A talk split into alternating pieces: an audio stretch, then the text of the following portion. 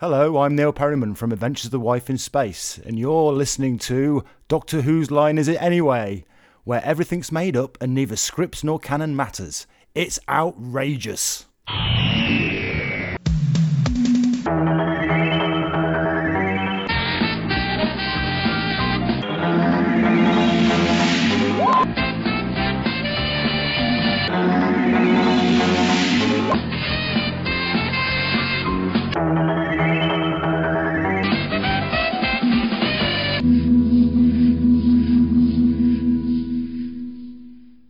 Hello, listeners, and welcome back to Doctor Who's Line Is It?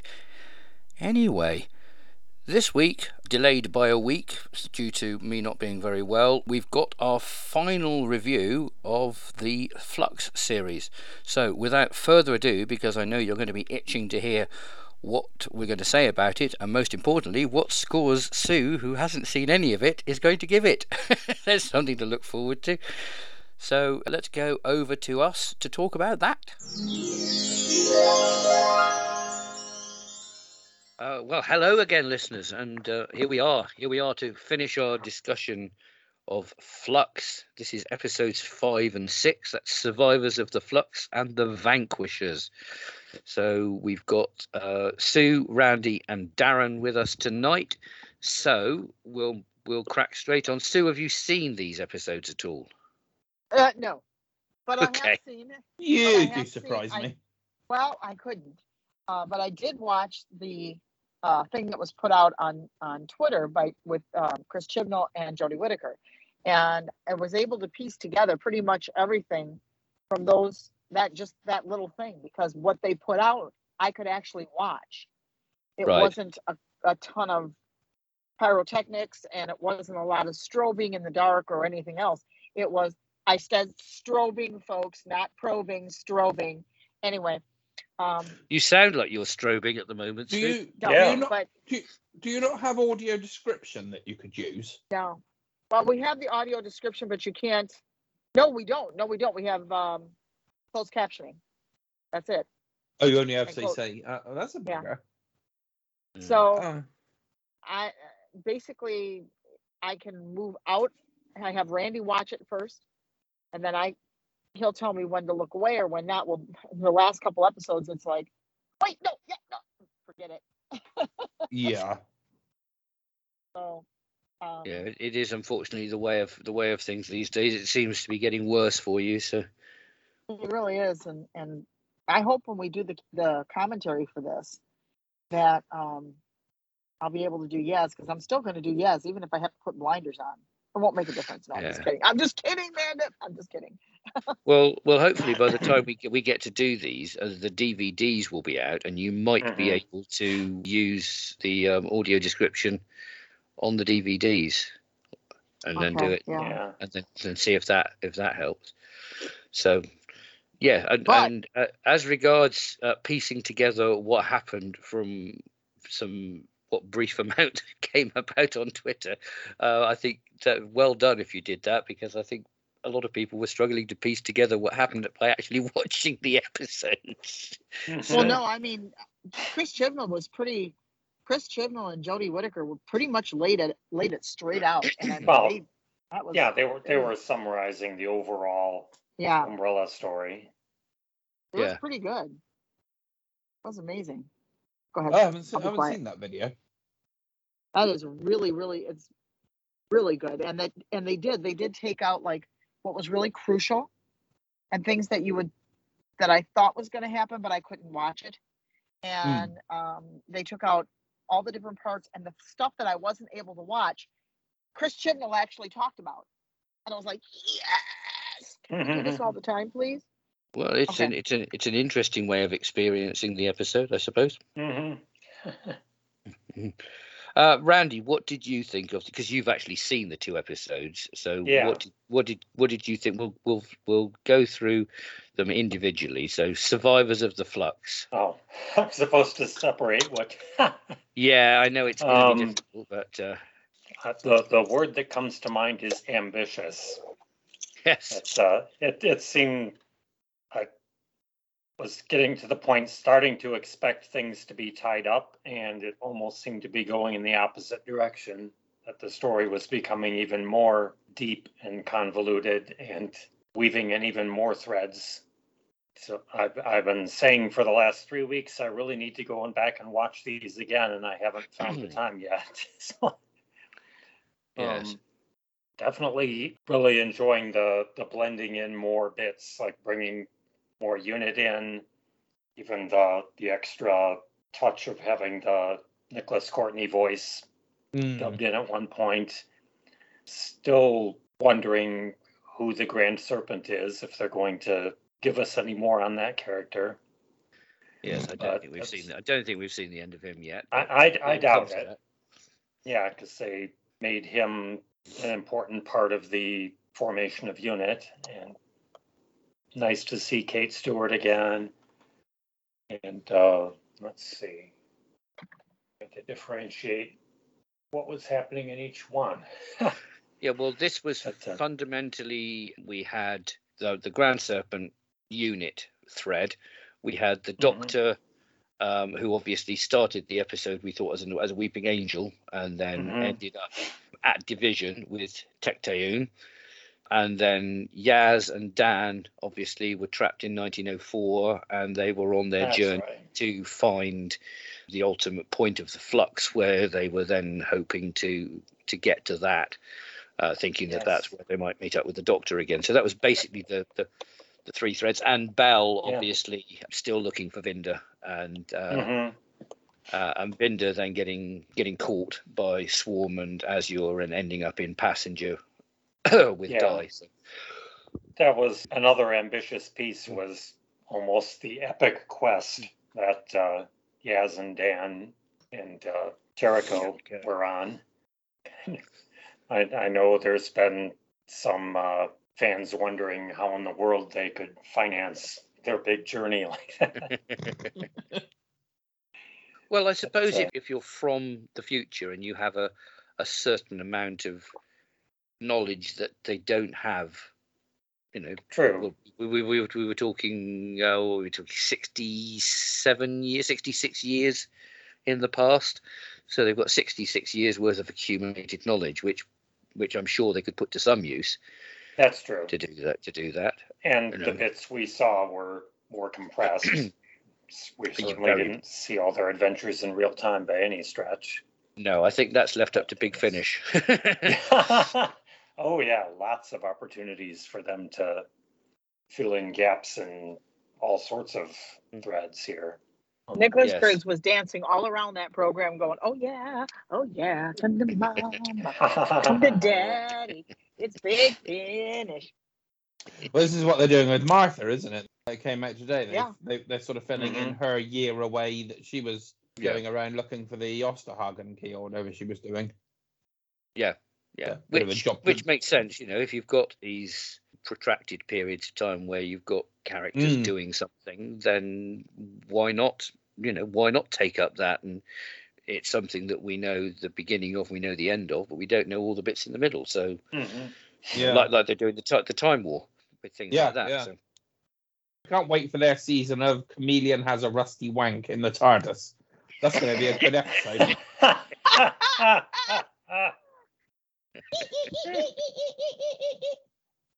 Hmm. Sorry, I'm in a rambunctious mood. that, well, that makes a change. Okay, Dar- Darren, what did you think of uh, Survivors of the Flux? I think I think Randy actually summed it up considerably better than I could, to be quite honest. Um, it- yeah, it, it was okay. It, it it was very. Well, Ram, Randy used the word ambitious. I was going to say messy, but ambitious is perhaps a bit more polite. Um, and I did like Lethbridge Stewart uh, making a sort of little cameo Oh, it was lovely appearance. I hear- thought that was a nice To hear Nick touch. Courtney's voice. Yeah, Yes. and the unit headquarters. Mhm. I thought Yes. was splendid. Uh, and obviously very Yeah, nice with, to see. with the the secret the secret sign outside. Yes, Yes. yeah. Secret actually what it headquarters this way. yeah, Hmm. Yeah, I like that. But other than that, I just yeah, it was a lot of buggering around really. Uh, sort of Yaz and Dan fart arsing around looking for whatever the hell they were looking for, and I've no idea why the hell they were looking for it or where they thought it was going to start. Why they thought an Indian holy man was going to offer them any answers, which he didn't. Um, he was brilliant though. Oh, Darren. He was. He so was a cool. funny. He was funny. Oh, I, I did Oh. like him. Yeah, he was. I He hope was. they make him a companion. He was. He was a cracking character. Yes, it was very une- unexpected. I think when Mhm. obviously when they found him and then he started talking. I don't think anybody was quite expecting expecting what happened to happen. Yeah, but so it was nice to get uh, mention of the post office tower. yes, Um, so some of the some of the unit tie and stuff I thought was very nice. The rest of it I thought was a bit wishy washy. It was just it was it was it was just sort of bounced all over the place. The Doctor and the Division stuff really didn't interest me. It was watchable. So, because of how I watched this, was the doctor that- and the division when she came out of the the angel and was at division. That was when she Yes. found out that Tecteun was her mother. well, she knew that Tecteun was the woman who found Found the her. timeless child, Yeah, and then obviously we then discovered that this was the same woman who had been in that scene where the Doctor was uh, was within her own timeline. Mhm. um, and, and obviously Okay. met up with met up with her then, and we then discover obviously that that this is the same Tecteun who found the character that we subsequently grow to know as the Doctor, as a as So- a child at the the end of this wormhole, whatever it was. So is this the this is the the episode, but that that all occurred in this episode that we're talking about, correct? yeah. This is Okay, the episode five. here's- Yes, this was this was the one on the um, on the division ship, which which Okay. I have to say looked quite magnificent. That was cool. Mhm. Mhm. It's all fluff we really could do without knowing, to be quite honest. It's not something I have. All this Doctor's past stuff. I mean, I, I, I- I don't agree that the whole Timeless Child arc is destroying fandom or destroys Doctor Who lore or anything like that. But by the same token, I really don't have any interest in it. I don't want to know it. Yeah. Tecteun is is a Mengele. If you think about it, I was telling men, mentioned this to Randy that he that in order to get the regenerations out of that child that she rescued, she had to kill that child over and over and over and over and over and over. She had to Hmm. force the regenerations. So if you Yeah. think about it, she didn't take care of the doctor. She created the Time Lords, and the Time Lords are nasty. If sh- if she's one of them, and the division is this, and we take care of this, and blah blah blah, they're not so nice people. And that woman is not a quote unquote mother. She's an experimenter, and the doctor was her lab rat. Yeah. Oh, very And- much so. Yes. Although you, horrible. although saying hmm. saying that that she didn't she didn't take care of the Well, child. could have taken if care you of have a if you- and Yeah, but if, if you if you have a child that that can't be hurt and can't be killed, and you can't mistreat the child if the child can't if the child can't be killed well, in that respect. Well, you. I mean, I'm, yeah, I'm playing. I'm, this I'm, I'm, But if I get playing hold of one of my sons, and if I get hold I of one of my you- sons and keep breaking his leg to see how many different ways I can reset the bandages, I mean, yeah. i'm going to be I'm going to be in a lot of trouble as a parent, and I'll be struck off as a nurse. Well, I mean, and, and the the idea with the regen the whole regeneration thing is, yeah, he can't be killed, or she can't be killed, or whoever can't be killed, because they're going to come back. But in order to get him to come back, you're going to have to kill him. But then they only You're get going to have to force the regeneration, and it Uh, over yeah, and but over this is the thing that the the timeless child doesn't seem to have a limit on regenerations. So I think the twelve regenerations thing is a thing that was then based on what we know now is something that was set by the Time Lords once they had then f- extracted the whatever it was that then enabled them to regenerate. So they Yeah, but the themselves doc- but- But the doctor needed regeneration shoving through a crack in the wall. Well, did he though at that time? Because we never found out what happened when he actually when he got to the end. For all we know, the, Time Lords of Clara sent the message and they aided the regeneration at that point. But knowing, I mean, they presumably this is something that was uh, separate from division. This is the Time Lords generally. Whereas had they not done anything, based on what we know now, it seems entirely likely that, that the Doctor would have just regenerated anyway this is what we don't we don't actually know and this is what i'm so sorry um, and this is why um, this is not necessarily a bad thing because we do still get this mystery. We don't know all the information about it, and I'm not in favour of definitely not in favour of finding out all the information about the doctor. We don't want to know who the No. doctor's parents were, where mm. the doctor came from, every bit of information there is to know because that removes the mystery from the character. But if you can introduce things that we didn't previously know, and that enhances the mystery of the character, then I don't have a problem with it, which is why I don't have necessarily have a problem with the whole pre-Hartnell regenerations thing, because it's like, well, this is a weird and mysterious, and obviously we're going to be sort of drip fed little bits of this as certainly as, Ch- as Chibnall's time goes on. But what we don't want to know is everything. Mm. Um, but yes, if we have this so that we're we're you know we're questioning well where did the doctor came come from and how many lives has the doctor actually had and you know at what point you know because we've seen the the Jo Martin doctor who clearly is a is a lot more ruthless, uh, which is ironic really considering her name was Ruth. So was the doctor like that all the way through and was the point where the doctor changed from being this ruthless character to the character that we know now is that basically is that taking us back to um, an unearthly child and the experiences with barbara and ian which then set the doctor on the, the you know the path that that he and then she obviously continued down to the character that we know today yeah Oh my getting goodness. edited out. Miles, you, Are you sure you haven't got Yeah. COVID? honey, uh, yeah, no, no, I'm what- fine. I've just, I've just, I've just had a cough. I've just had a cold. Sorry, and obviously you get, you know, phlegm on your your your throat and what have you, and it just, I, I'm always left with this really sort of tickly cough for a while. I have been testing and I haven't got COVID. Don't worry. Okay, that's what I was worried about. Well, I'm not going to catch it down the microphone, so I don't care if you have. None of my Oh business. my God, Karen, I care. On the subject, on the subject of caring and nursing,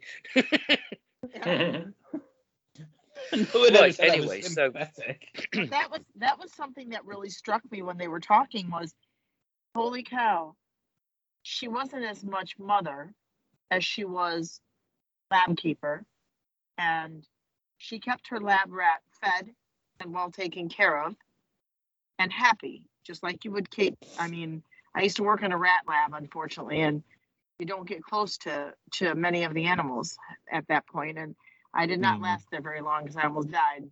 I couldn't handle it. But they they had one that that was my pet.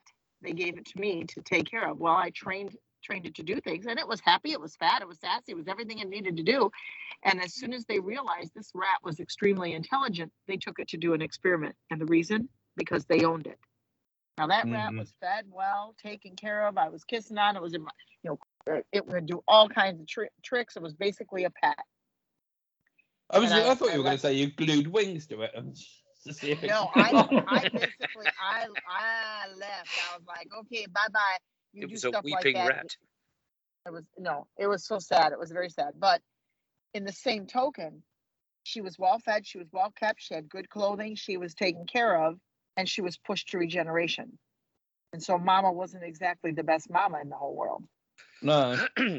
I think you can you can definitely say that, but ultimately we don't know everything that went on back then. All we know is that Tecteun continued to search for what it was that made the the child able to regenerate constantly, and then having And- found that, obviously passed that on to the presumably the Shobogans as they were back then to create the the race of the Time Lords. So we don't know what uh, what uh, what else the relationship was like at that point. We because all we've seen is what the master has told us basically, and what Yeah. we found out from this. We, so we really don't know anything. So we can't, um, you know, we can't say too much about it. What we can definitely say, obviously, is if this character, this this woman, experimented on the child and either caused the child to die several times or when the child died used that time to experiment to find out what it was that was that was able to initiate the regeneration then yes you can you can definitely say she's not going to win mother of the year by any stretch of the imagination but i suppose it's that whole thing with scientists is you know is the end justifies the means type of thing not evil necessarily as much as maybe amoral. You know, looking for something for the greater good for everybody, and, and not Mhm. necessarily respecting the the rights and doing the right thing to the individual. So, but anyway, that's that's possibly a conversation for another time. It doesn't tie in Mhm. directly to the episode. All we know is that you know the, the Doctor ends up meeting Tecteun again, and there's this plan for the universe as we know it to be destroyed because the Doctor's had too much influence in it, and they want to move on to another universe where they can have where they can set things up um, you know more under under the way division think things ought to be. So division basically basically playing god on a universal scale. Um, and division ripping memories out of people in a very painful painful painful way very much like electrocution with people that are screaming and losing their memories. And just the idea of that's what division did. Hey time lord you had too many memories. Too bad you're going to forget this. It's like holy crap. Division sucks. Okay now i'll be quiet. Yeah well again you know we don't know very much about division. We do know uh, that it's again put along the same lines of this sort of amorality wherein yeah. they they're, they're doing what they think is right to a point. So they're not necessarily evil per se but it's just another uh, example of power corrupts and absolute power corrupts absolutely. The bigger division got the more control they had over things did they then feel that they had the right to you know like we've said you know end one universe and move things on to another universe so it's an interesting topic and something that I suspect we may not have seen the end of because as things stand as, at the end of uh, the Vanquishers, it seems like a large percentage of the universe, as our universe, now doesn't exist anymore. Mhm. And whether that's something that will continue to be an issue or whether it will just sort of be qui- quietly swept under the carpet once the Russell T Davies era starts again, I don't know. It, I suspect we have more of this to come in the specials and the Mhm. uh, Jodie's finale. I'm sure we'll we'll come back to this. So gumdrops. So we had these various themes. We also had the Doctor's continuing visions of this house, which clearly was going to be something that was going to be touched upon more in the in the finale. And the and the episode finished with um, unit having been disbanded, uh, which we knew was going to happen. So whether this was the Grand Serpent's plan all the way through to set up a, this organisation, ultimately with the aim of disbanding the organisation and then opening the the door for the Sontarans to come in, and that's that was our sort of multiple cliffhanger that we had with with that, and then obviously Swarm and Azure with the the fob watch, which contained the uh, all of the Doctor's previous memories and and experiences, um, and the temptation to to open that and to give her back everything that she she has currently forgotten. So it's, it's it's another good cliffhanger, yet another good cliffhanger. I don't think we've had a poor cliffhanger in this whole series. Um, and that led us on to the Vanquishers. So Darren, the Vanquishers, go did on. we want to? Did we want to score the first one first, or We'll we'll score them all. We'll score them both later. okay? Uh, Well, the well. Vanquishers. What a load of old shit. To eh. quote Donna Noble. Absolute fucking crap. Awful episode. Okay. tell us how So- you Terrible end of the series. Not not that keen then.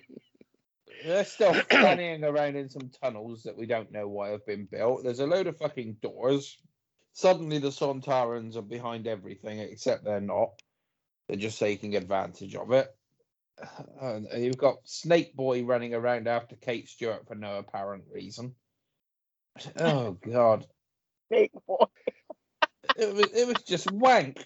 And the Sontarans have this master plan which for some reason involves liking chocolate.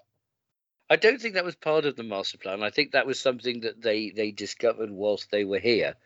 Um, and bugger off. I I suspect because there's obviously there's a lot of them and and trying to ration the amount of energy that they're having to use to recharge maybe looking for some alternative source maybe when they were back in the Crimea if you remember there was that uh, Sontaran trooper who was captured and being nursed back to Mhm. health who was out of action for some considerable time and obviously not able to recharge at all. And as we've said, you know, previously, Strax, he wasn't able to recharge, so they've maybe found some other some other way of of gaining some sort of sustenance, and maybe this is what the, what the chocolate is. So that wasn't part of the Yeah. master plan. That was that was uh, that was a um, a, a comedy Sontaran aside, I think, that was that was Yeah. thrown in briefly. Well, it can bugger off. It was awful. Son Tyrant going to kill it. Whoa, whooshaba, whooshaba. and What is it here? Have a Snickers. I'm hungry. and Vindaloo turned out to be absolutely nobody of any interest. Snake Boy turned out to be no one of any interest. Uh, Unit went absolutely nowhere. And and yeah, half of the universe is destroyed, but we'll just gloss over that and hope it gets better. Okay, so so obviously not that keen then, Darren. Randy, what did you Nope. think? well, I, I, I don't feel that strongly about it, but I would certainly agree that it was somewhat disappointing, mainly in that it, it didn't explain things to the extent I was expecting. But I guess that still leaves things up in the air yet to be explained. Um, Yeah, we've got to remember that we've got another Yeah. another three specials, one of which coming at Yeah. Christmas, uh, uh, the New Year. Sorry, Wh- I, to be honest, I don't think that will have much of a Yeah. bearing on anything. There may be a couple Probably of little not. bits in yeah. there. yeah, that was another Yeah, I- bloody that was another bloody thing. Oh look, all the Daleks have been destroyed. Coming soon, the Daleks. Yes. Off. Yep, and the cycle continues. Yeah. We were deceived into thinking this was the finale that would tie everything up. Hmm. Surprise. So I Well, I didn't think that we were going to get everything tied up as, as, um, when I did my little speculation thing the other week. Something thought would have we- been we'd get a- nice. I thought, well, we did get us, we did get, we did get certain things resolved. We got obviously the flux was was ended. We got some form of resolution to the the Sontaran, the uh, Grand Serpent, Bell and Vinder, to those storylines. But obviously, the, the best stories are the ones that do leave you with with a few questions that can Mhm. be picked up later on. I'm sure Chris Chibnall has uh, has got some plans in in place. Um, if not in the the next two specials, then certainly in the the final episode. Dropping the uh, pretty prominent reference to Bell and Bellendinder having an unborn child. And is that just a massive red herring or is that going to lead somewhere? I don't know. Sort of thing I It- it, it does seem odd that they. I mean, there was no need really for Belle to be pregnant, was there? no. you know if they if they wanted this sort of epic lost love thing and uh, and have you then you didn't need the, the, there to be any mention of any pregnancy. So you you'd suspect that that would mean that that has to go somewhere. Where exactly that goes i don't know. Obviously there's been a lot of speculation that oh well bell and vind are actually the doctor's original parents and this baby that, that's carrying you know that would be a massive mistake i think if that Yes. was what it turned out Mhm. to be because again we don't these are things we don't want to know we don't need Mhm. to know um, we've managed nearly 60 years without knowing any of this we don't need something dropped on us like that now however if their child turns out to be somebody else that we maybe do know about hmm then that interesting. Um, something that uh, that that seems to be sort of getting mentioned possibly a bit more now is is Susan. What Mm. if the child is Susan, and then somehow Bell and Vinder have to disappear off somewhere or get killed or something, Mhm. and then the doctor ends up having to to adopt the child, and then that becomes effectively the Doctor's granddaughter. Mm. I, don't, I mean, I don't know. I don't know. It, it's it's very timey wimey, and Yeah, that could be would- interesting though.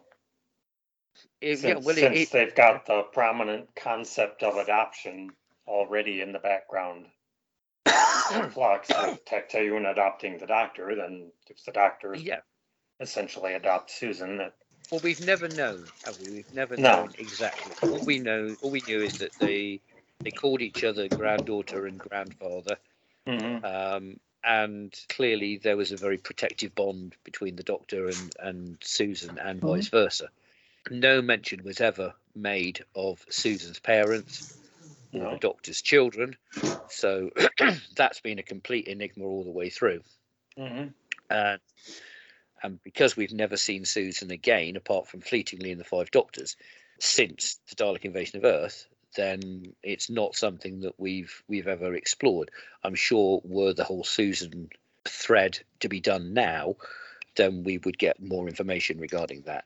But that's not what they did back in the day, No. and so it's been left a little bit open ended. So that could possibly be some way of doing it. Also, what if you know what if the the child ends up being the master Yeah. Oh, You that's know, or- or Rassilon or Omega Mhm. or somebody like this we're assuming that the Bel and Vinder aren't aren't actually Gallifreyans Mhm. we've not had any any indication that that's the case but if you're going to if you're going to have the the child be someone significant from the show's past then you know the the, the big ones tend to be the time lords so Yeah. Mm. or, or it may, as you say, it may just be a red herring that that's you know Yeah. designed to make us think, oh, this is significant. This is going to go somewhere. Well, I, must, I must pay attention to this. Whilst in reality, they're using that to sort of as a smoke screen, smoke screen to sneak things in under the radar. So Yeah. Yeah, and make the and make the characters more empathetic. hmm yeah, yeah, yeah, exactly. So didn't. I I did. I mean, we've we've had a tremendous season. It has to be said. Yeah. It has been. The quality has been has been brilliant. The writing has generally been extremely good.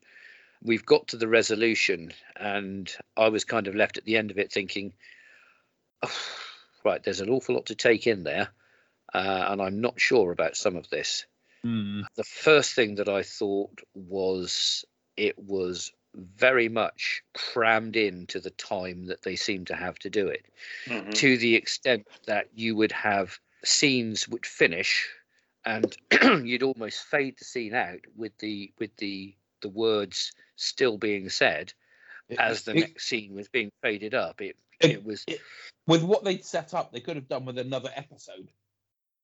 i'm sure that hmm part of this problem has been because of the whole COVID thing and the fact that that we were supposed to be getting an eight episode series, and then suddenly it became a six episode series with two specials.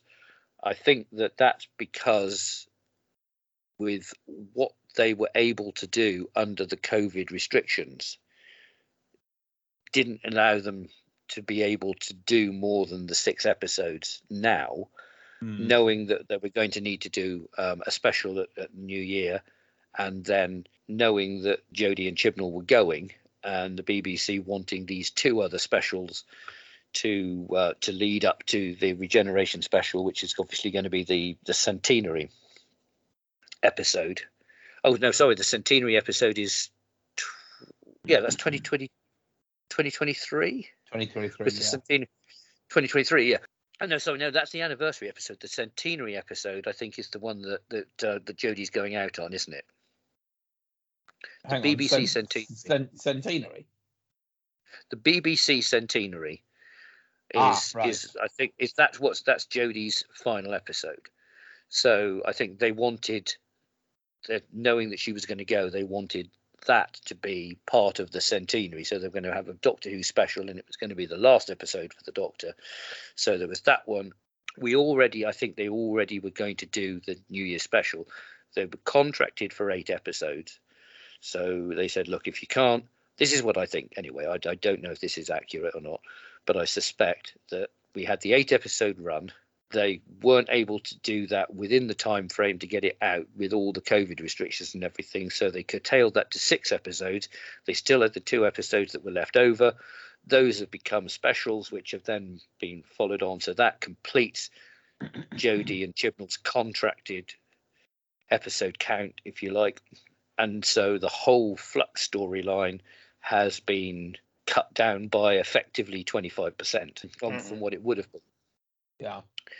um, that certainly fits with what we saw here because the, the the episode could have been a good 15 20 minutes longer and it would still have seemed quite rushed Mm. i think they, it just felt like everything was trying to be tied up very quickly you know you had a lot of exposition and plot resolution to be done how do we do that when the doctor is basically the only person who can who can do that let's split the doctor into three parts so the Mhm. doctor can be in three places at the same time that's convenient isn't it Yeah. Um, we But had let's not, um, let's not make any use whatsoever of the um the fugitive doctor. We'll just kind of ignore the fact that we used her earlier.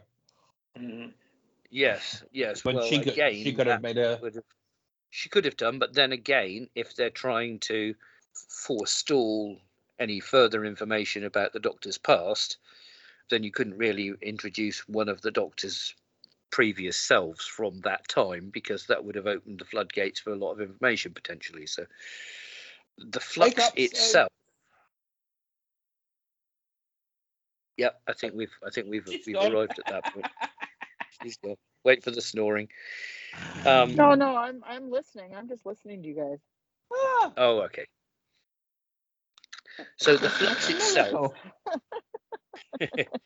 the flux itself, then would seem to have been fundamentally antimatter, and as we've we previously thought that if antimatter and matter came into contact, then there was this massive shorting out, and and it was this cataclysmic event that ended Omega's universe when when an unconverted matter was introduced into his universe and he touched it. Then Mhm. the whole the whole universe blew up because antimatter and matter touching. Um, we had this whole thing with uh, the planet of evil, with which was on the the cusp of the Mhm. antimatter universe. And then suddenly antimatter is just rolling through the universe, eating up matter, eating up planets and galaxies to the extent that a large part of the universe is gone. And then a few Dalek Cybermen on Sontaran ships apparently are enough to absorb the rest of it, uh, leaving a little bit left over, which then passenger can act like a hoover. hell of a lot of bloody matter from Daleks and Cybermen and whatnot to absorb enough antimatter that's destroyed half the fucking universe. Yes.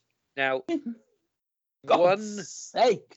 one theory from this or one idea regarding this is that the um, the whole thing with the Sontarans find trying using psychics to to plot the ultimate resolution of the flux is that what they've actually done is they've they've got to the flux Ah. in its initial state rather than in its ultimate state.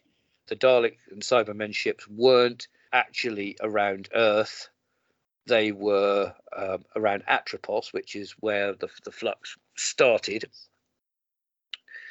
And that um, by absorbing most of this uh, energy early on, it's left a small amount of flux, and and therefore the destruction of the universe that we've seen hasn't necessarily happened at all because it's happened in you know it, it's been hoovered up in the early stages rather than the later stages.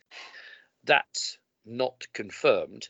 That's just what has been mentioned by a few people including Suki who's who's who's very much of the opinion that this is what this is what's happened.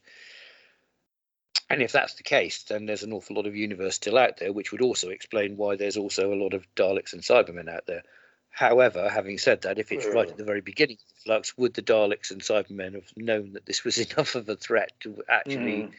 say, "Well, okay, we'll we'll accept the um, the word of the Sontarans, who are known for their generosity and kind-heartedness, and we'll put our entire race in their hands and and trust that they're not going to do anything naughty.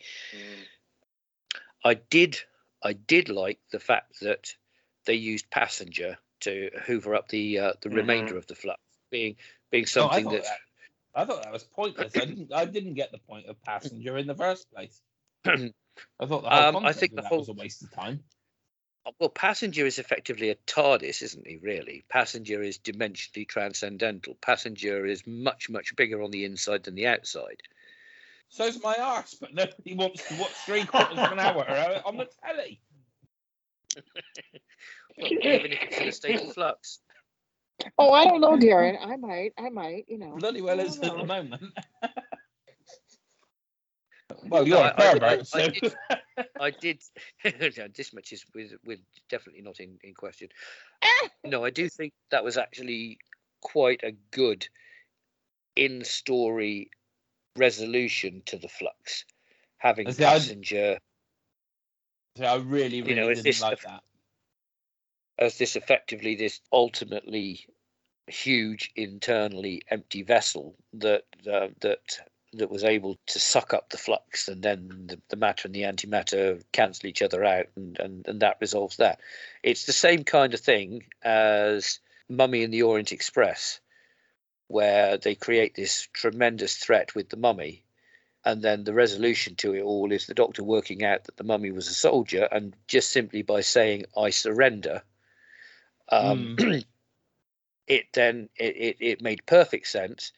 It was i thought one of the most brilliant conclusions to a story because you created something that was truly terrifying and would have had potentially having kids having nightmares seeing this horrible thing which seemed unstoppable and just came after you and you had 66 seconds or whatever it was and then that's it you were gone Yeah. but then giving you the ultimate get out of jail free card by all you have to do if it comes up to you is go I surrender and it's not going to do anything to you. Mm. Um, So I thought the two biggest So- waste of times were um, uh, Kate ultimately having nothing really to do with anything, but more so No. um, the Grand Serpent, who I thought he was played brilliantly. superbly, I can't remember the guy's name who did him, but Craig Parkinson. that's it. Yeah, Uh, fantastic job, and would have been an excellent. You know, reveal if he turned out to be the master or something like that. But he just turned out to be this bloke Yeah. who happened to have a snake inside of him who bug us off. Well, you know, the the master thing is something that had been had been mentioned a few times, and the more you thought about it, the more it seemed to have credence. Um, In the the TV movie, you had the master sort of With the- being with sort of snake, snake yeah. like. Yeah. So you had that. You had the fact that the character was called um, uh, the, the setup unit was Prentis, which, if you spell it P R E N T E S, is an anagram of serpent. Yeah. Um, the fact that, that the Grand Serpent then allied himself with an alien race, which ultimately he was going to double cross, and that was that was obviously his plan. That's Totally something that the keeping with master did all the master, yeah. time the fact that the master, uh, the, the the Grand Serpent, uh, ends up back on Earth seems to have some sort of control over where and where and when he goes, which implies time travel, time and space travel, because clearly he wasn't anywhere near Earth when um, when uh, we saw him first of all when uh, when Vinder was his bodyguard or attaché or whatever. Um, so he's got time and space travel again. I mean, that when he, implies when he when he was working for UNIT, I mean the whole when he was working. the whole deal with him and Kate Lethbridge Stewart or Kate Stewart rather. Um, was you know, she. I know who you are. I'm watching you. I've been watching you this whole time. I know what you're up to. I know about you. Please carry on with your day. Yeah, and I'm going to go home and have some tea. But then the Grand Serpent was was clearly on Earth before 1958 when they were doing the whole setting up of of Unit. Yeah, yeah. Because when Dan and Yaz and Jericho were on the ship in 1904, they were attacked. the guy who attacked them had a, a serpent tattoo Mhm. on his wrist, the same as the others, which implies that he was they were that they were in cahoots with the Grand Serpent. So he was around then. Um, so if it's this is somebody who's, who has knowledge of or, you know ability to travel in time and space and therefore knowledge of of Earth history, knowing about UNIT, um, getting in on the ground floor to to to set it up to be able to then control it would make sense. It would also make sense if that was something that the master did, bearing in mind the master's history with UNIT, Yeah. knowing because of because of the timeline that he couldn't change things through you know the 60s 70s 80s 90s whatever you you take the unit timeline to be but going into the 21st century once everything that that he'd been involved in throughout his own history was out of the way he could then shut unit down open up the way for the Sontarans to to create to invade there's an awful lot there that gave a very definite pointer that the Grand Serpent and the Master could be the, the same the same person. Yeah. And I don't think we've seen the end of the Grand Serpent storyline, and it could yet be that that's how it turns out. Don't forget when we had the resolution to the story with uh, time taking the form of first Swarm and then the Doctor, having gotten Swarm and Azure out of the way, Time says to the Doctor, Your time is heading to its end. No regeneration, no life. Beware of the forces that mass against you and their master.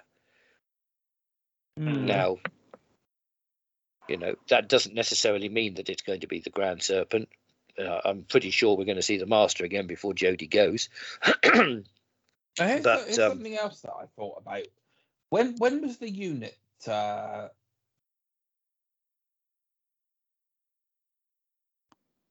headquarters built? That was oh, unit headquarters was, well, in in Pyramids of Mars, which was 19. 1911. 11? Yeah, that's what I'm I believe. at. I, I, but but that wasn't unit headquarters obviously back then.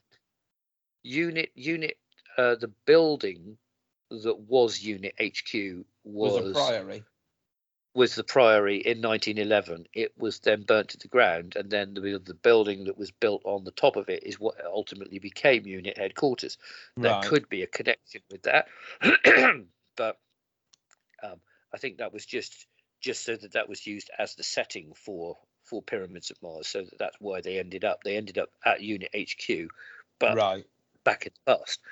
Um, but what isn't explained is how, um, in 1958, when the Grand Serpent has the meeting with um, with that the, the whoever it was, the, the the the chap who ended up setting up Unit, they had this thought about creating this organization, this task force. Um, and this is in 58, whereas obviously what we'd found previously was that in 1963 we had the um, the remembrance of the Daleks incident with what Big Finish subsequently turned into the countermeasures team, um, which was probably one of the uh, the, the the the seeds of unit being set, and then obviously when we had the the Yeti in the underground with the web of fear, after that, then it was it was considered that there should be something to to protect and to in, to investigate these kind of incidents, and that's when unit was actually set up. Now it could be that the length of time taken to to create something on such a, a global scale as unit that would take more than 10, 10 years maybe. So maybe it did the idea did come about in 58 as something and then as these other events transpired that then made unit more what it was going to be. Um, what it doesn't explain is how if we then saw in well, whenever the, the date was, but it was it was after 1958, but before 1968, we had um, this young uh, corporal Lethbridge Stewart, it would seem, hired. That leads to some questions because I don't think you can go from a corporal to a colonel to a brigadier in a in three or four years. Also, the brigadier, when we first saw him as Colonel Lethbridge Stewart, he was one of the Scots Guards, was he? He was he was certainly just standard army. He wasn't part of any other any kind of organisation. So it does unfortunately muddy the waters still further with the whole unit Mm. timeline Yeah. with all of this. Whilst it was delightful to hear Nick Courtney's voice, and I actually missed it the first time. It was only when I saw the credits that I thought, "Whoa, hang on a second.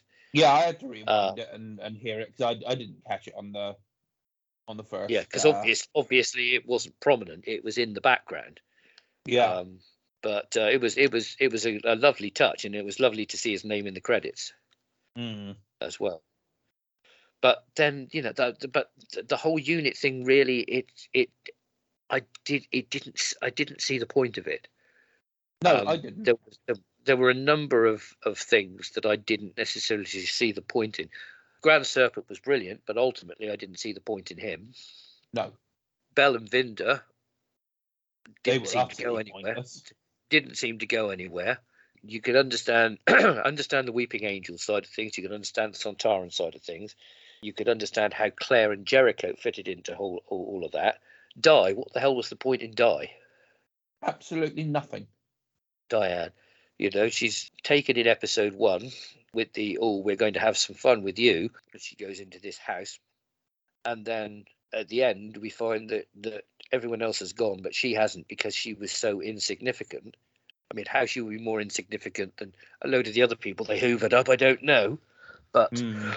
then suddenly, this insignificant person seems to have worked out everything about the, this environment that she's in, and ultimately comes up with the resolution. And then the whole thing no.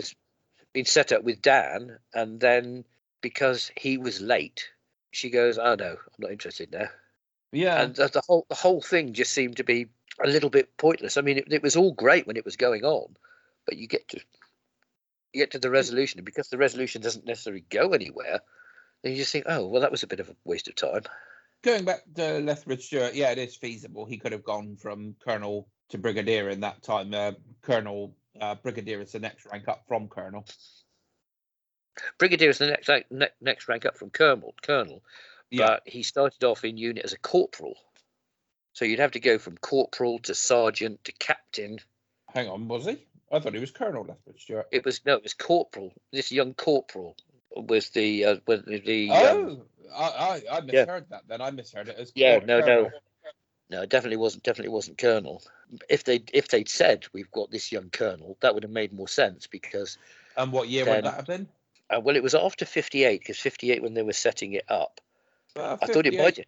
Oh, I tell you what. I tell you when. Seventies. I mean, a twenty-year army No. career. Yeah, I mean, It yeah, was it would've been- sixty. It I think it was sixty seven because I think it was the same time when they they'd found the um the the the, the police box in Hmm. um in Medisham or whatever it's called in the, the the the village in Devon where the Weeping Angel story took place.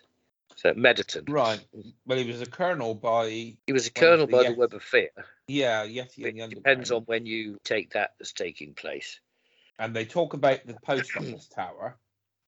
The post office tower had, was obviously that was sixty six. Yeah, Um, and so that uh, I, I think I'm pretty sure that puts it at 67 when this happened. So nine years after the idea to actually create the organisation. But if that was the case, and if if we're following the real time timeline, then obviously Web of was two years in story terms, or just over a year actually in story terms after the War Machines. So you definitely wouldn't go from a corporal to a, to a colonel within a year. no, no. You know, if you're going if going through the ranks in the in the army, and and even if you take the timeline and you shift it on by four or five years, I don't think you're going to go from a from a corporal to a colonel and then subsequently to a brigadier No, you know, there's, within there's, within six or seven years. six, six officer ranks and one, two, three, four, five, six officer ranks and five soldier ranks, assuming he went in Yeah. as a soldier. So yeah, you'd have a Yeah. hell of a job. And also is am i right in thinking as well that if you if you start off in the soldier ranks like as a private you there's only so far you can go. Whereas if you're in the the officer ranks, then you start off higher up, but you can you end up higher up. I and if he was if he was in as a corporal, so. then then that's in the, that's the soldier ranks, isn't that's it? the soldier So rank. Yeah. He so he wouldn't he wouldn't ever get to the rank of brigadier. Like Well, no, I think you. I, think, I, think, I think you can be promoted. I, I think you have to do your officer training and yeah. whatnot. but certainly we're, we're, we're looking at i mean in, it, ultimately it's all it's all it's all irrelevant this is all part of, of, of you know the, the show's history rather than what's gone on in the story and it's one of those things that you think well if they've made all of this trouble to to introduce this this obviously for the fans then at least do it in a way that that you can see makes sense Yeah. as opposed to, to just throwing it in there for the sake of it and then having everybody going hang, hang on a minute you know it it's like if, if he created the timeless child to resolve the morbius doctors thing which it would do then that's then that's fine what you wouldn't want to do is, is, is to do that and then to create even more confusion on the same thing that you you did you, you created to to try and resolve Oh bloody lot gives me a headache. Uh, joseph williamson Who? Hmm? yeah. Oh yeah. joseph yeah, williamson Yeah, it's great. We haven't some lovely mentioned him tunnels, and nobody knows why. Well, we don't know why he was he was there in the first place, but he found the doors, and so he created the tunnels to. Ah, no, I was talking about um, in real life. Oh yes, no, I know. We don't. We know, nobody knows why that actually happened. No, Obviously, nobody's got a he's tried to. No, he's seen ultimately what the, the the future is going to be, and so has tried to create an underground city to save people. In doing Yeah. so, he seems to have been driven slightly balmy because he keeps ending up in different places. And every time we'd seen him up until episode six, he's been this grotty, ranting, but, you know, slightly, slightly curmudgeonly character.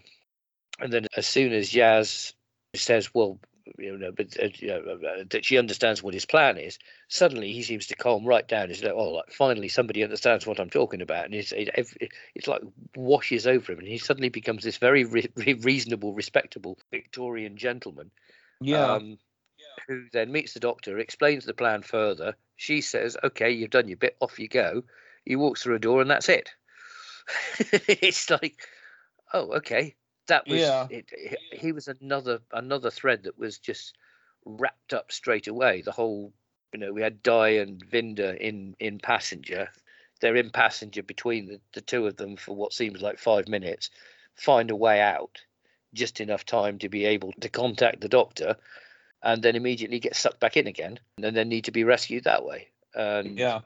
and uh, it's just uh, it just it, it all seemed very rushed it all seemed as if right i've got to tie up all of these storylines which i would normally be trying to do in two or three episodes and i've got to do it all in one.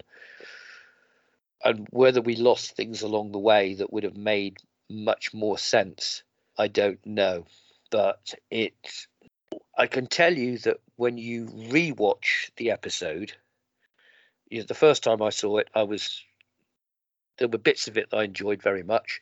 Visually, it was superb again, as it has been. The sound track was superb. The acting was great all the way through.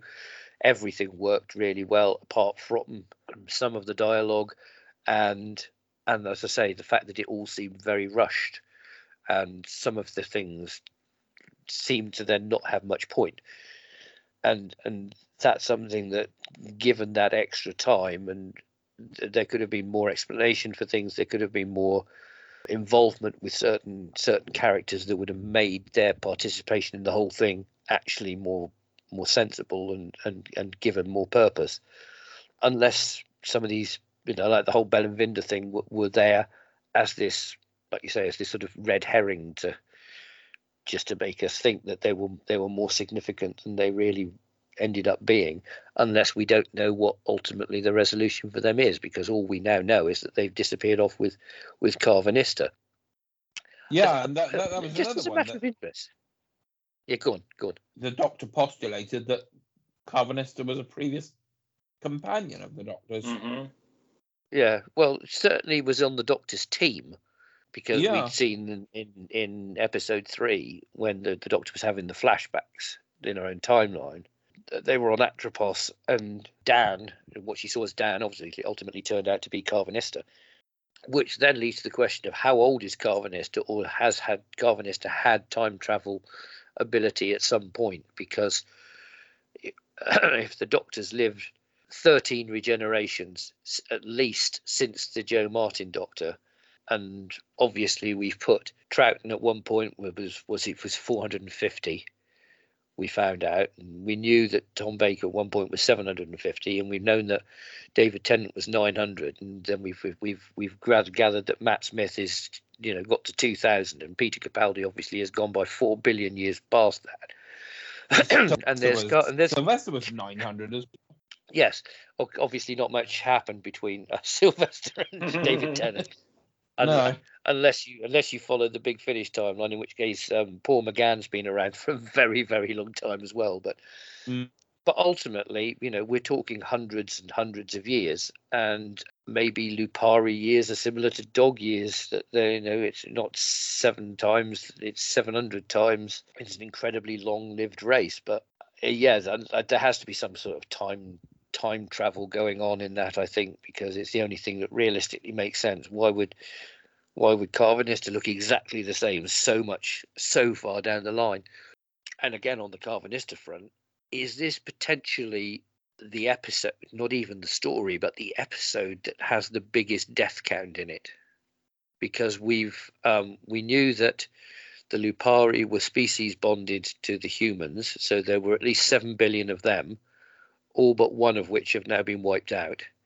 All the Sontarans have been wiped out, all the Daleks and all the Cybermen have been wiped out, and we've also had three quarters of the universe gone as well.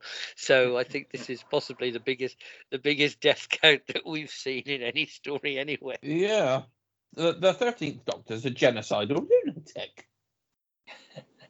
Well, if, if she's the the Sontaran's plan was to wipe out the Daleks and the Cybermen, she basically went, "Are we going to change that plan? No. Uh, we'll, we'll we'll just we'll put them in with that." She obviously she did wasn't responsible for wiping out the Lupari, but Oh, yeah, the Lupari were wiped out. That I didn't. all know. but Karvanista. Yeah, Yeah, Sontarans wiped them out, didn't they? yeah, yeah. The Sontarans were utterly brutal in in this series, which is good to see. Although Yeah, chocolate aside, at least they weren't a comic. Well, they've always like there's always been a the slightly there's always been a slightly comic edge to them. Less so in the first the first two stories, but certainly through the whole of the classic era, they weren't treated as as comedy characters. There was always No. um, there was always sort of the, the vaguely comedic side to them because you know the potato heads, if you like. But and they've had a, a few little elements where there's been sort of funny bits in them. But then you could say that about a lot of alien races. Um, Yeah. But since they came, they've come back. They've definitely become more of a, co- a comedy character, which is why it's good that they've been allowed to be Ah, more serious and and and a and a real threat again, which is good. Yeah, And of course, the, the possibly the worst of all the crimes that they've committed is that they've ultimately ended poor old Jericho. Because Oh, that's sad too. That was very sad. I didn't like that. I, I, I heard about it, I didn't like the idea that he died. I was hoping he would become Yeah. a companion. well, I think we all were. We, you know, or at least you know, have his own spin-off series or something. he was a cracking character. he was brilliant. I mean, tremendously acted and very, very well written. And then the Sontarans, who who previously haven't been able to hit a barn door from three feet away, managed to shoot the the time ring he's got, therefore trapping him on the uh, on the ship as the flux hits. So, Mm. But it's Doctor Who, and you can never be hundred percent certain that somebody's gone. So we can cling to the hope that maybe something happened and he was able to be saved. I mean, we this is another thing, you know, we're we're we're taking the flux as being this ultimately destructive force, but if what it was actually doing was was transferring things from this universe to the next universe, maybe everything that's been in its path has actually just been transported rather than destroyed. Let's face it, what does flux mean? Something you used to solder with. But if something's in a state of flux, it means it's in a state of change. Yeah. Correct. hmm So why would you call something the flux if it was a destructive force? If it's something that changes something, that's different. So nothing's really been. I've heard anything said about about this previously, but I've I've- wondered this from the start. It's an interesting name for something Yeah. that means change, hmm particularly at a time when, with what's happening, going to happen in the next few years, is potentially going to be a massive change for the series. So is this all tied in? Hmm. Then again, maybe maybe the maybe the title was just uh, you know wrongly spelled. and It was not flux, but okay, I'll just stop right was there. It was meant to be flex, you mean? Yes, obviously. Yes, yes, flex. No, yeah. mhm. So there's not much to speak about yet. We haven't really touched on Swarm and Azure. I thought And they were that a waste the, of uh, bloody time too. I I really liked I liked them as characters, what I could watch, but I love the fact they killed Tecteun. Loved it. Just killed her. Yep. Yep. Mm. You're gone. Bye bye. You evil little bitch. Out you go. Oh. And it's like I was so I was you know that that happened and I'm like, yeah, kill her, yay! I did not like that character at all. Actually, no, I did like I did like the character because she was stuck in a little bit of a an evil twist to the Time Lords and more of more evil than they were. And something Randy and I were talking about was could the Master possibly, when he destroyed Gallifrey, done a good thing? I mean, maybe maybe there's some. I mean, it, it starts bringing in a whole bunch of, wow, yay. She had no qualms about taking out the you know doctor you messed around a little bit too much in this universe it's gone. Let's go to the next one and screw around that one too. And when when we screw around too much there we'll just take that one out too. And we'll move to Mhm. the next one and we'll move to the next one and we'll move i mean i, I can't wait till the master comes back because i think that may not be all that bad well, that I let's be honest. Let's be honest. If you take that, I mean, the, the Doctor said in Trial of a Time Lord, you know, Daleks, Cybermen, Sontarans, they're all in the nursery compared to us. A millennia, and of- of an infinite period of time, you know, of the power corruption. Darren, Which is an you interesting. Yeah, yeah, yeah. um, it's an interesting thing, but ultimately, the Time Lords as a race, you can't turn around and say, well, the Time Lords are all evil because they're not. Because the Doctor's a Time Lord, uh, Romana's a Time Lord, Drax was a Time Lord. You know, we're talking about all of these people who who who weren't No. evil. but they Yeah. went away they left Yeah, but hmm but in the same I mean, way, you know, that's you would the thing. It's almost like, oh, my people are, ne-, you know, that's that's kind of like, uh, let's let's look at the Sound of Music. I mean, the captain, Yeah. the captain was leaving because he did not like what was going on. Bye bye, over Yeah. the mountains they go, and uh, and and you have the Von Trapp family. So here you have all these Time Lords that are leaving, going, whoa, what are my people doing? What's going on here? I'm out. Bye. I'd like to know what's going on in the background as well because it's I- there's an I- awful I'm lot kinda- noise going on. I'm kind of worried. Is, is Randy? Is that you? I don't think so. It is No, it's me. I'm hungry. Oh, I Can was you like, be please hungry don't quiet? tell me you're going to the bathroom. No, being we're recording it from the Skype call and it can't be cut out, I decided that peddling in the middle of the episode is probably a bad idea. I'm holding that. Well, it never stopped us including it before. And very Um, quietly, very quietly eating a couple of pork pies. or I thought it was. It's, Apparently, I'm well, the making a pork lot of pies themselves aren't the the pork pies themselves aren't the problem, but I think the uh, whatever they're wrapped in is is making a hell of a noise. Yes. Yeah, no, going back to this whole Time Lord thing, the Nazis weren't a tremendously sympathetic bunch of people, um, but you wouldn't turn you wouldn't you wouldn't turn around and go if if if you're talking about the German people and say, oh well, that's it, you know, we need to obliterate the Germans because they oh, well, they were a war, but because no, no, no. That, you know there it, it there's a there is a there is a select few within that race no, then that's not what I'm saying either. It's just that that with the Time Lords because they were created by someone who was pretty darn ruthless and really was very I mean the whole idea of of what she did to the doctor over and over and over and yet thought she was protect you know I I rescued you. From what? What did you rescue me from? How'd you know that I was needed to be rescued? I mean and then and then pushed her to death over and over and over and over to be able to get the regeneration ability or whatever that was to be able to form the time lords. And then the time lords acted pretty crappy to humans except for except for certain ones that broke away and said no we're not we're not going to act like that we're not going to be like that i'm not saying Well, a whole like i mean Well, that's, But that's again, something we don't can't- you really know. You can't say that that's all the Time Lords. Yeah. You know, if you've got a few people in power who are the ones who are sort of driving that, then yes, you know, they're not good. But it doesn't mean to say that the whole the whole species is Yeah. evil or immoral or bad. Unless they you know, were it's- it's- i mean um, you know this is Yeah, but we for- don't know. so for the so But you don't for- know. for the for the about master innocent until go, proven guilty, them," Sue? Well, no, but I mean for the for the the master to have said to her, "You don't know," you know, and, and he just got done Yeah. killing, taking care of Gallifrey. I I got rid of him.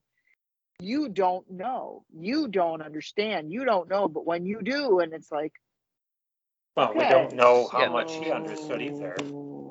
No, or how much Okay. he can be trusted. What he's what he's said as well. This is the other thing. He may have We learned know- some of the we- truth and overreacted. We know we know Possibly. that some of some of what he's told the doctor seems to have been true. hmm you know, and it, it does seem like Gallifrey's gone, which is an interesting thing actually. When we had in Survivors of the Flux, when Swarm and Azure were in that monolith place that uh, that Bel and then subsequently immediately after she'd gone, Vinder uh, arrived Mhm. at, that didn't half look like the the remains of the capital. hmm It was that sort of spider-like Yeah. shape that was interesting. Whether that's Yeah. whether that's anything or not, I don't know. Whether it was just done as a visual. The Um, inside of Division had a very TARDIS-like feel to it. I thought. Well, yeah, Yeah. I mean, clearly, because you Mhm. we are talking Time Lords, aren't we? So I think that was a form of TARDIS. Did you Yeah. also notice the, the external shape of it looked a lot like a dematerialization circuit as seen in the Three Doctors? Ooh. I hadn't thought about that. Yeah. No, I didn't. So it's like a three-sided thing, wasn't it? Like like a um, Mhm. If you take a, a, a ball and attach three sort of arms to it, three sort of nodules to it, Mhm. and the sh- the ship the ship itself actually looked a bit like that. Mhm. which if if that was the intention as a nice little throwaway callback then very nicely done but it, it looked interesting as a ship design and obviously internally the, the the tardis look of it with that sort of blossom tree was just stunning stunning the tree was really cool. I love the way the tree Mm. looked. That was neat. on the Also, subject I- of tardises oh go on sue I was going to say also I liked when as bad as it was when when things dematerialized or just kind of came apart at the seams it was very it was very pretty I mean yes and it also did Yeah. not appear painful it appeared as if it just came well apart Well, in some was no instances it didn't seem to be painful in others others it did seem to be painful oh see when, the ones I um, probably didn't see well, you've got the thing in the fob watch when Swarm is taking the Doctor to pieces and then putting her back together again. That didn't seem like it was it was entirely comfortable. that I But didn't when see but when uh, when Tecteun was uh, was disintegrated, there didn't seem to be any sort of reaction to that at all. no it which, was just Again, leads you to wonder: Are what we've seen there Uh, is that is that destruction or is that some sort of transformation? Is that you know have we seen the end of the people we think we've seen the end of? Oh. You know as i keep as i always say in these instances you know this is doctor who and it, it's entirely possible for somebody who you thought was destroyed to come back it's happened many times you know mm. davros the master omega you know characters that you thought were long gone suddenly get suddenly pop up again down the line with some sort of explanation as to why they they did they weren't actually destroyed in the first place so so watch this space with any of this lot and then somebody wakes Um, up in the shower and suddenly it was just a dream yeah so going back to swarm swarm and azure I think they've been tremendous villains. They've been very well played. They've been very threatening. They've been a potent threat as well because they seem to know everything and they seem to be able to go anywhere very quickly and they seemed um, they seemed you know impervious to anything. They could they could flit around, you know, knowing when somebody was going to shoot at them, just disappear out the way, and um, they could destroy people very very quickly. So they were a they were a very powerful threat. And it turns out, as things transpired, that they were religious zealots in worshipping uh, their god, which would appear to be time, which seems to have some sort of physical form, as generally as a sort of a blue, swirly, glittery thing, which can then take form. And in the obviously the the ultimate reunification of uh, of Swarm and Azure with the with time, time appears as Swarm, and uh, and then said, well, basically you've you've screwed up, so that's the end for you guys. So they were dispatched quite quickly. But if if you're going to then set up time itself as a as a greater threat, that's a good way of doing it. As as to take what looked like a very potent force and to introduce an even more potent force over the top of it. And then and then Azure, when she was in the process of being disintegrated, regarded it as some sort of ascension. Hmm Um, Yeah. which was which was interesting.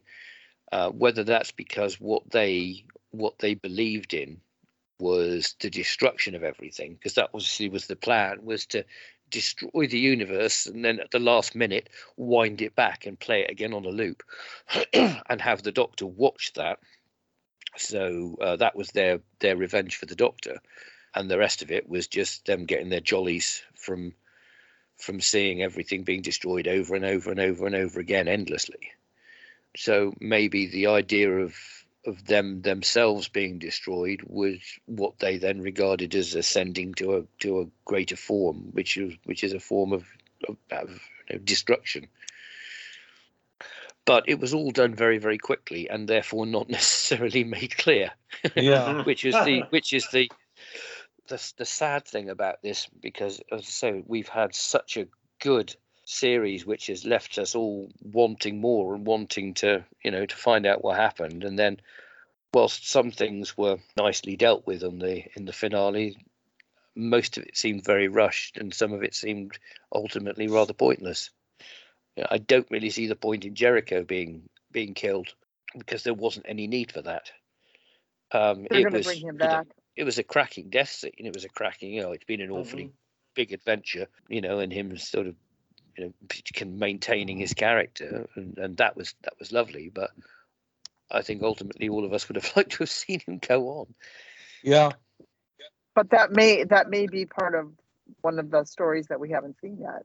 Is that he they find a way to bring him back. Well, we'll we'll just have to wait and see with that. But um, one thing's for sure is that he spent three years traveling around the world with Yaz and Dan. So Mhm. um, so we've we've got we've potentially got Big Finish to to look forward to for that as well. Yes.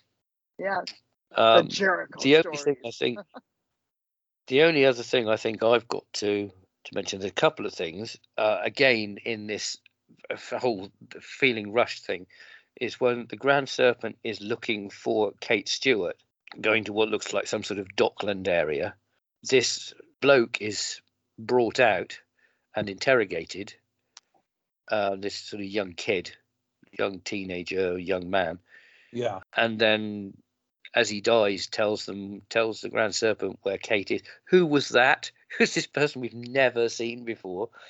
Who who's basically on screen for about 45 seconds. Just very strange. No you not not, not somebody who was you know that we saw we saw kate as sort of forming some form of resistance and this guy being part of it and and then you know him being observed and the grand serpent them sort of tracking him down and and then having him brought to him and then having that scene uh, just just plonking in the you know the the the ultimate end to this character this this character that we never saw anything else of it just seemed very strange Mm. Very very random there was that. Yeah, I've only got two more things on my list. One of which is the TARDIS. All the way through the series, the TARDIS has been in a right old state, leaking stuff and doors appearing all over the place and disappearing, and Mhm. that hasn't been resolved at all. That hasn't even been mentioned recently. No. So, is this something that's going to be have to have have more played out towards the the, the you know the end of Jodie's run? Well, the Um, doors, the doors, I kind of took as uh, uh, sort of tied in with the doors in the house, and also the tunnels under Liverpool. But beyond that, well, and the tunnels and Atropos as well, which were which were Mhm. which were changing Yeah. all the time as well. but yeah, beyond that, So I'm got a clue. no, no. Again, was this something that we've we've lost some of because of the curtailing of the uh, of the episode count? My last my last point, only a very small point. The Sontarans, peoples of the universe, and I was expecting him to say, "Please attend carefully." yes. we offer the three fingered hand of salvation to all of you, except the Rutans. Yes. Rutans can f- off, Yeah. basically. it's brilliant. Finally, the Rutans get a mention. But they offered the hand and I of think- they offered the hand of friendship, for want of a better word, in order to betray them all. Surely the ideal opportunity is to get the Rutans and betray them as well.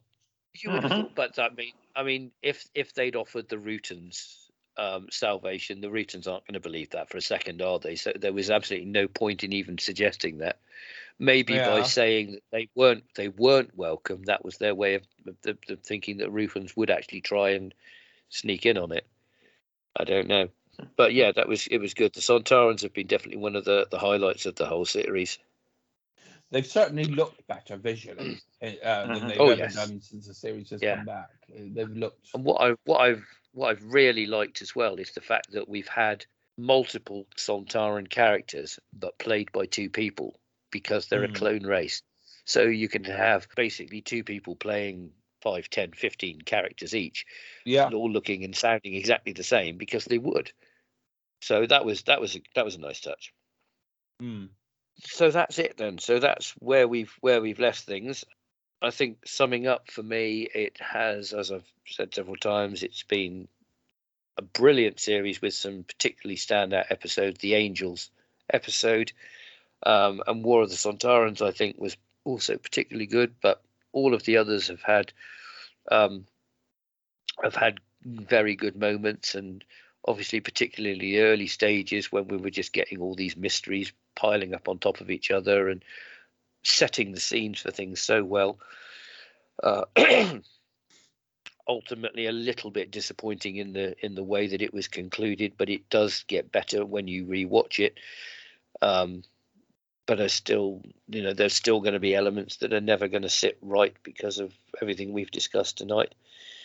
Um, but on the whole, I think I think you know it's been a it's been a success. It's been a very strong series, um, and if he can keep that up for the last three episodes, I think the Chibnall era will, will be regarded a lot better than it looked like it was going to after series one. So, which I Um, loved, by the way. Which we know you love, Sue. Yes, eighty-five out of ten. On the subject of scores out of ten, Randy, what are you going to give Survivors of the Flux, and what are you going to give the Vanquishers? And then to finish off, what are you going to give the series as a whole? Hmm. It was coming. I, yeah, yeah, I know. I would maybe at this point, since I've I've only seen each of these two episodes once, and it's been a few weeks, Mhm. I I do expect that they will improve on rewatching, but I would probably give them both a seven at this point. Just Okay. and I might hold myself responsible for some of that just because there's so much to try and absorb. Yeah. And I, I think what we've talked about is probably true that it was originally plotted out to cover more time and Mm. had to be cut short. I'm hoping that there is at some point going to be a novelization released that may Ooh, that would be good, wouldn't it? follow the flow Full- of the story more effectively. Mm. it seems like they've been doing more of that in the last few years again. For the whole series, uh, let's see. Yeah, I gave a couple nines, but probably you uh, gave like an like yeah, I- ten, didn't you? Yes, I get, and I think I gave War of the Sontarans a ten as well. So overall, somewhere probably around an eight point five. Yeah. And there again, I expect after I've watched it a few more times that that'll go up. But at this point, that's how I feel. Okay. Perfectly reasonable. Darren, same question to you. Survivors of the Flux, Vanquishers, and series as a whole, what are you going to score them? Bracing Uh, myself. Survivors of the Flux, I would give six because it was it was okay, but it was a bit messy. Whatever the hell the last one was called, Vanquishers, I would give that three. Ooh. Uh, I thought that was a truly terrible episode with very few redeeming qualities. Series overall, seven out of ten. Okay. Okay. That's not that's not unreasonable. I think I would give uh Survivors Excuse of the me? Flux. Excuse I me. know, but the, but but Sue, you haven't actually seen all of it, so it's very I- I- difficult. I- to... It doesn't make a difference. It doesn't make a difference. It makes Well, no go on difference, then. Miles. Go on then. Hit us, the hit us that I- with your scores for every episode. Then go on. Let's have On this. the first- Okay, on the ones that I have seen, I would do probably a nine, an eight. That's for the first two, and then Yeah. no nine, probably nine nine, and then for the rest of them, because of the parts that I did see in that little, what however many minute thing that I that I watched with um, Chris Chibnall and Jodie Whittaker, Mhm. I'd give a ten to all the rest, and Ooh. I will say that I am giving a 9.5 to the entire thing because I have a totally different idea about just from listening to that You, and you, thinking you about do. some of the things. There is, I really, really, really don't like the Time Lords right now. I, I really Mhm. like the guys that got away and, and and managed to escape and managed to be rogues and managed to get out. And I re, I, I don't know. It's I just, mm, but I it was it's very thought provoking, very interesting. I really wish that going forward, it's not going to be quite as flashy. So if anybody's listening to this at all, I don't think anybody's listening to please, this. I mean, like, like any show, like any showrunners, and if they're listening to this at all, please, please remember those of us that have either horrific migraines or epilepsy or whatever. Allow us to watch the show as well. That's the only thing because it's either that or come out with the novelization the same time you come out with the episodes, because Mm. there's there's no way that for for somebody that enjoys Doctor Who as much as as I do and as much as a, a lot of people do that have these eh, these issues, the last thing you want to do is bring on a seizure that brings on a stroke. So it's Or, like, guys, or, or add don't. audio description for people in America. We have it over here. that would be that would be really nice. That um, I mean, that's wonderful that we have closed captioning, but you still have to watch. And So- um, Yeah, presumably, presumably not just America as well. You know, anywhere that doesn't have it. Mhm. yeah. Exactly. Because anybody Give every give everyone the same any of these- opportunities. and you you have a lot of people, a lot of young people, a lot of young people that do not know that they have epilepsy yet that you could trigger. Mm. And that is not that's not a fun thing. That would not be See what you what you out. need to do. What you need to do is you need to get in contact with Russell T Davies because clearly he's the way forwards at the moment. So if you can if you can manage to get you know get this plea to him, maybe you might be a one woman campaigner to uh, at least reduce what we're getting in this in this score to to enable you know people like yourself to be able to watch it better. that that would be great because a lot of his a lot of his that you know from the time that he was before uh, there were things i couldn't watch as you guys well know because we we reviewed them and we did the Yeah. commentary and i was doing it blind because i had to so Yeah. well it's worth a shot i'll try Yeah, it's funny because you didn't seem to have any problems with uh, series one. We've got through series two, what we've done of it, without any real problem, and I don't think you've had that much issue with uh, the rest of David Tennant's era. It seems to have really sort of st- started Mhm. more with with the Matt Smith era, and then just continued from there. Well, Blink. Uh, Uh, it started with Blink because as soon Well, yeah, well, but started a little bit before Blink, but there were things Yeah. where I was like, okay, if I close my eyes for just a second and open them, it'll be done. And Randy would always watch the shows before I would, and then which say, you okay, could which you could say was you know. exactly what happened with the Weeping Angels. you close your Oh. eyes for a second, then open them, and it's done. and it's uh, well, you know what? With the Angels this time, it was like, oh god, I can't do this because it. Unfortunately, it No. was starting to really do auras, and it was like, okay, it's it's Part of me the part of the problem, of course, is is because of what the Angels are. That's something that you have to have to look at all the way through. That that you you get these flashes when you can't see them. Uh, you Well, know, big, it, it big Finish have done them on audio. Well, yes, but uh, something like that works because you visually, yeah, already but- you have the visuals already in your head from what you've seen. yeah. Oh, okay. I mean, I've know, had a you could- little bit, but then it was like enough to go, whoa, okay, can't watch that. I mean, let, let's let's be honest. We had educating Archie, didn't we, back in the past as a radio show in the UK. Um, this is this is you know, so we're talking wartime and shortly thereafter, and and educate Archie was a ventriloquist doll, Yeah, yes. Yeah, but that's wisdom on the radio. ventriloquism on the radio. Genius, isn't it? it is. So so That's you could cool. you could argue the same thing with the Weeping Angels, you know, a character that, that doesn't say doesn't actually say anything most of the time. Yeah. And his own it, it only works when you look at it. It's on the radio or on audio, so it's the same principle. well, that Um, would be. We'll see what happens then. Okay, okay, Mal, Yeah. I'll be quiet now. That's all right. That's okay. I'll just give my scores and then we'll we'll wrap up. So, Survivors of the Flux. I, I genuinely quite enjoyed that because I like I'm, I'm fascinated by the whole division thing. I thought Dan and Yaz's journey was I didn't necessarily see the point in it a lot of the time. I don't really see how they could they could look for something to to tell you know where the end of the world was going to be. But it was it was fun to watch, and there were some great scenes. You know they or in the tomb with the whole pulley system going up and down. That was good, and the the the, the Swami guy was funny, and other, some of the bits on the boat were, were good. There was they, make a great trio. Those three. I like seeing the unit stuff, even though I didn't see a lot of the point in it.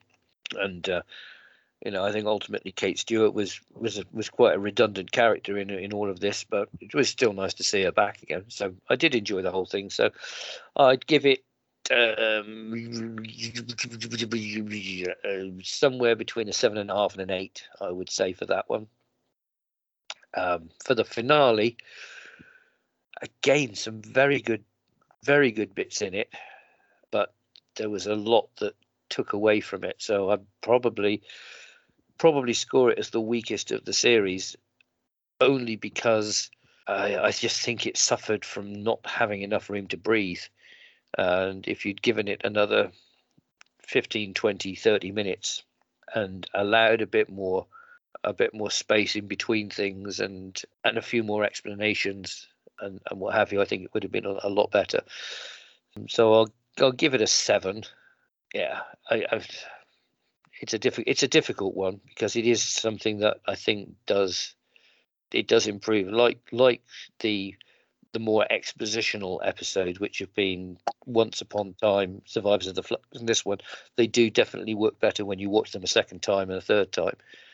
The problem regarding the show as a whole with that is that how many people actually rewatch the episodes of the millions who see it you know most people are going to see it once and will probably then think well what the hell was all that about? That was very confusing. I didn't really understand that. And and that'll be that. Whereas you know you like something to have a little bit of complexity to it um, but it still needs to fundamentally be something that people can can follow um, and and enjoy only having watched it the once. So um, I, I applaud Chris Chibnall for doing what he's done and for for doing something so so intertwined and so complex and so big a scale. uh, particularly under the circumstances that we're we're operating at the moment. Uh, and I think overall it's been a success, but I do think there are some lessons to learn from this in, into how to pace it out over the course of the whole series and, and to resolve it at the end. Overall, I think I'd give it probably a nine because uh, eight and a half to a nine because it has been it has been brilliant. Is it better as a whole than last series? Uh, up to the last uh, the last episode, I would have said probably it was. It's definitely on par with because we've had those standout episodes. We've had those in in each of the Chibnall series so far, but I think the standard overall has been higher throughout, and this has benefited from being a shorter series in that respect because there's there's really only been one episode that was you know there's a little bit disappointing in that respect and everything else has been has been good or very very good so yeah that's what i would say and roll on eve of the daleks another one of those titles that's just going to throw throw naming Dalek stories into confusion yet yet further. Mhm. We've gone from resolution, revelation, revolution of the Daleks to uh, Eve and evil of the Daleks. So what we're we going to have next? Resemblance of the Daleks, probably, or the Dalek infusion of Earth. Oh, confusion, yeah. That's cute. Ah. Genocide of the Daleks will be another one. Right. So, um, so there we go, listeners. I don't know whether you agree or disagree with what we've said. We'd love to to hear what you think. Please check our Twitter feed and our Facebook page and let us know uh, what you think about this and whether you want us to to do any more reviews uh, along these lines.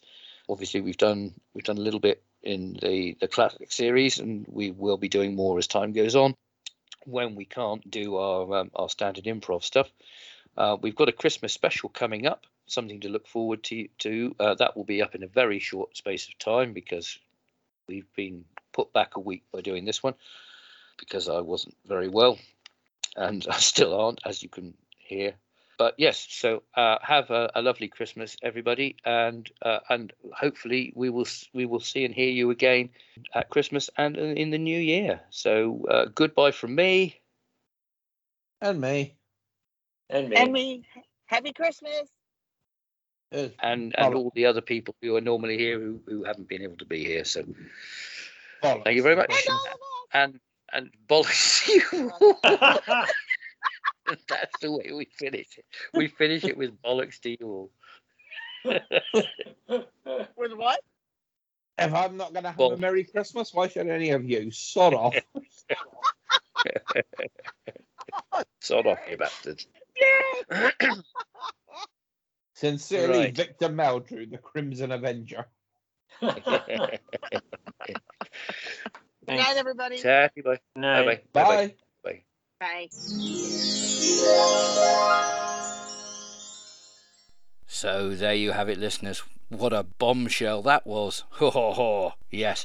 Do you agree with us? Do you disagree with us? Please contact us on our Facebook page or on our Twitter feed and let us know what you think. And let us know what you think about what we're doing. We're, we're, we're very keen to get some kind of feedback. We don't get very much, and we'd love to have some. Anyway, in a few short days, our Christmas special is coming out, and we're doing something we've never done before. Hoo, hoo. not going to tell you what it is. You're going to have to wait. You won't have to wait long, but uh, it's something to look forward to.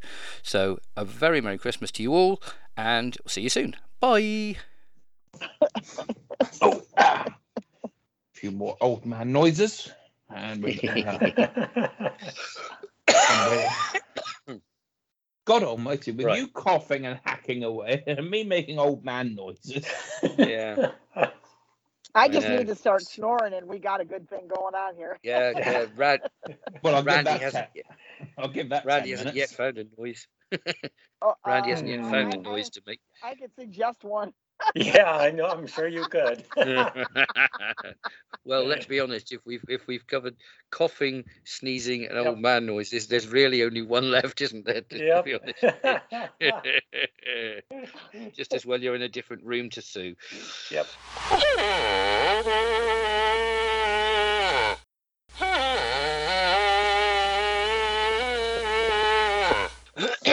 Okay.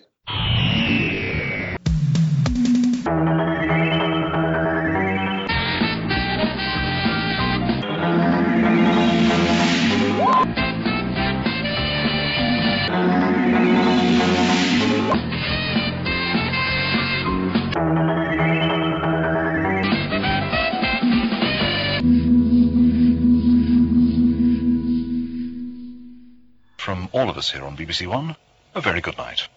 Good night.